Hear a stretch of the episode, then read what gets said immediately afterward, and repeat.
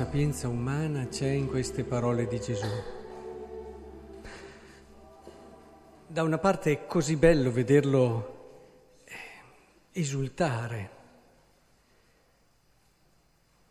Ti rendo lode, Padre, Signore del cielo, della terra come se ci dicesse qualcosa di così importante, quando scopri qualcosa di grande e desideri comunicarla agli altri. Ecco, qui il Signore vuole comunicarci qualcosa che è essenziale e vorrei che la imparassimo, soprattutto cominciassimo a viverla. Il cuore di, questa, di queste parole sta in, nella parola piccoli, piccoli. Ti rendo lode, Padre, Signore del cielo e della terra, perché hai nascosto queste cose ai sapienti, ai dotti, li hai rivelate ai piccoli. Sì, o oh Padre, perché così hai deciso nella tua benevolenza. Dicevo sapienza umana. Volete essere persone felici? Bisogna essere piccoli. Tutti ci diamo da fare, lavoriamo, ci impegniamo. Eh, Volete essere persone che ne sanno? Dovete essere piccoli. Volete essere persone che sanno affrontare la vita in modo positivo, pieno, bello? Dovete essere piccoli. Il piccolo, prendete un bambino e guarda gli altri Guarda gli altri e sa sempre che, da, che può imparare, dipende dagli altri, non ha problemi a riconoscere che gli altri sono per lui una risorsa e un dono. È la sua vita. Se un bambino lo lasciate da solo non dura tanto. Riconoscere quindi che noi non bastiamo a noi stessi, che questo è tutt'altro da un giusto spirito di indipendenza che matura nel crescere, ma anche quando sarai una persona indipendente dovrai sempre riconoscere che tutte le cose più importanti della tua vita tu le hai ricevute da un altro. A partire dalla tua nascita, non hai fatto niente per nascere. La tua stessa vita ti è stata donata. Il piccolo ce l'ha quasi naturalmente questo. Poi non entriamo nel carattere, nella psicologia del piccolo che è immaturo, eccetera, ma è proprio lo stato piccolo che ci deve far riflettere. Il bambino, ad esempio, quando cade non si fa male, perché è piccolo, perché è già vicino e, ed è anche morbido, è meno rigido di noi. Quando noi siamo adulti basta eh, e dopo ci rompiamo un osso. Il bimbo è molto più flessibile nei suoi arti.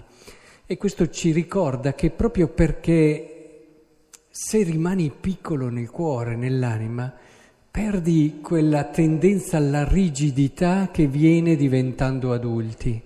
E rimani flessibile, rimani aperto, rimani anche verso te stesso, ti sai guardare con semplicità ti sai anche accettare per quello che sei. È importantissimo questo. E anche quando sbagli, non è la caduta fragorosa di chi aveva un'idea di sé, ah io sono, eh? perché chi si fa più male quando cade sono le persone che stanno più in alto, quando si sono costruiti un'idea di sé talmente alta che quando cadono se ne fanno di male. E invece questa capacità bella di rimanere semplici, flessibili, aperti non solo a quello che gli altri ti possono dare, ma anche alla novità. Il bambino è una persona che è aperta al futuro e se nel nostro cuore non torniamo piccoli, aperti alla novità e al futuro, potremo anche conoscere tantissime cose, ma rimaniamo fondamentalmente ignoranti sulle cose che contano. E è importante avere questa flessibilità, che è una flessibilità bella che ti apre al futuro. Il bambino guarda solo avanti e non ha un grosso passato da, da ricordare, ma anche per la sua struttura. Prendete anche un ragazzo, è proiettato tutto in avanti, a differenza dell'anziano che ricorda solo e vi racconterà sempre tutte le cose che ha vissuto e così via. E, e questo è importante perché il bambino, in questo se diventiamo piccoli, acquisiamo anche noi quella capacità di guardare avanti e di appoggiarci su una speranza, su una promessa che riempiono il nostro cuore e non ci fermiamo neppure sui nostri limiti, sui nostri errori. Quante volte noi non ci perdoniamo i nostri sbagli, Dio ce li ha già perdonati e, e noi siamo lì ancora a non perdonarceli, ma perché siamo noi che abbiamo ferito quell'immagine che ci eravamo fatti di noi stessi. Ed è per questo che non ce la perdoniamo, quando invece abbiamo davanti la persona che avremmo ferito che ci ha già perdonato. È importante riuscire a cogliere queste dinamiche e queste dimensioni, perché se siamo davvero piccoli, allora è quello che dice qui, prendete il mio gioco sopra di voi, imparate da me che sono mite e umile di cuore. E questo gioco sarà non pesante. Il gioco infatti è dolce, il mio peso è leggero e troverete ristoro. Volete vivere una vita serena, senza l'oppressione di cose che vi schiacciano. Una vita leggera, una vita che non vuol dire che non è seria, che non vuol dire che non potrete arrivare a donarla per amore, ma lo farete con quella semplicità, quella leggerezza che è proprio di chi è umile. Perché provate a pensare, quando si è piccoli, quando si è umili, non c'è bisogno di dimostrare niente a nessuno. Quanto peso viene nella vita, a proposito di pesi e di ristoro, dal fatto di dover dimostrare qualcosa a qualcuno. Se tirate via questa cosa, ma tirate via un peso, non è l'unico, ma uno dei più grandi devi dimostrare, perché se no magari non ti senti accolto, non ti senti così accettato, ma perché non ti accogli tu, perché non ti accetti tu.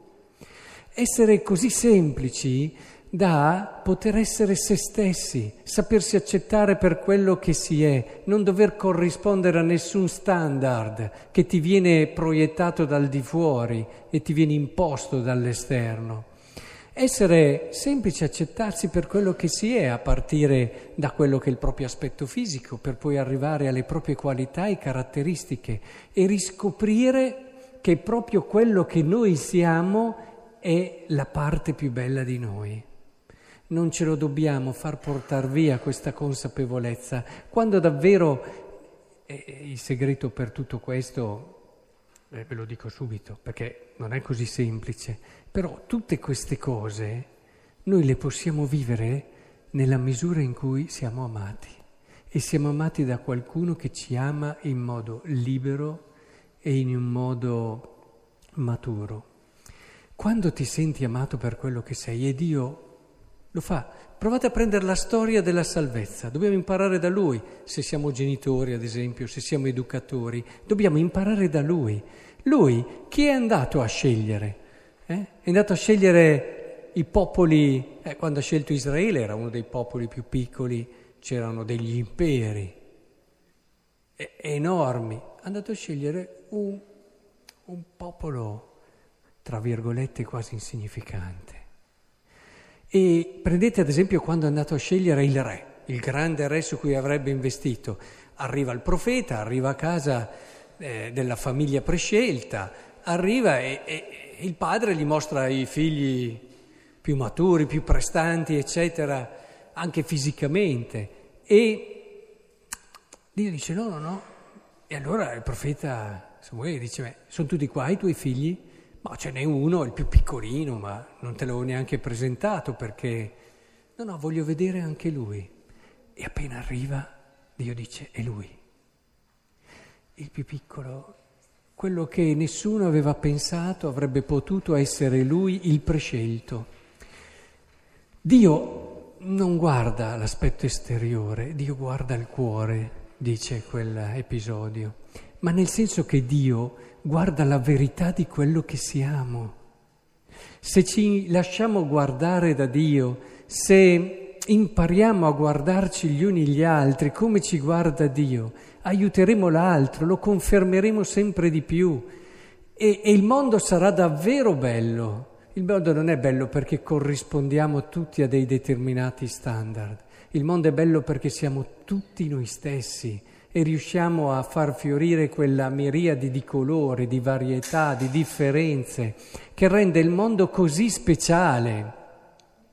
E del resto, se poi dopo da questa riflessione che è anche umana, scendiamo allo spirituale, all'ascetico e al mistico, ecco che comprendiamo una cosa essenziale, il piccolo eh, non ha difficoltà a promuovere l'altro.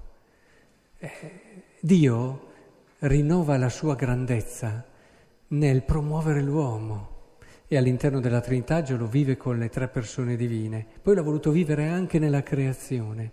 Essere piccoli ci fa scoprire questa qualità propriamente divina, che la tua grandezza viene fuori nel momento in cui tu valorizzi gli altri e li promuovi. Questa è una cosa che facciamo fatica umanamente a capire, eh, anche nella misura in cui riconosci la grandezza di Dio, quello che è stato il primo peccato. Quando riconosci che dipendi da Lui, non svilisci per niente l'uomo.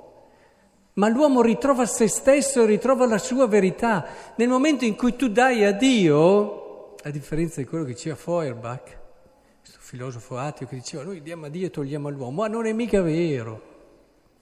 Vuol proprio dire che non hai mai capito cosa vuol dire l'esperienza vera di Dio se dici una cosa così. Più tu dai a Dio, più tu ritrovi te stesso uomo. Ma questo lo viviamo un po' anche nella vita di tutti i giorni. Più noi gioiamo del promuovere gli altri. Pensate, ho un amico, un'amica, io la promuovo, la faccio fiorire, la faccio emergere, cerco e desidero che sia lei il più possibile riconosciuta, eccetera. In quei momenti lì non perdi niente di te, ma tiri fuori la parte più bella di te e scopri quanto di bello ci può essere anche in te stesso. Nella misura in cui invece sei sempre lì pronto a difendere quello che tu supponi essere tuo, le tue qualità, le tue caratteristiche, eccetera. In questo la psicologia sbaglia. A volte quando ho visto tanti trattamenti, devi acquisire stima in te stesso, concentrati sulle tue qualità e promuovi. No, il Vangelo ci dà un percorso esattamente opposto. Vuoi davvero acquisire la giusta stima di te? Comincia a stimare gli altri. Comincia a promuovere gli altri, a far fiorire gli altri, a far... E allora ti accorgi che acquisisci con te stesso una libertà e una capacità di coglierti e di amarti per quello che sei che è straordinaria.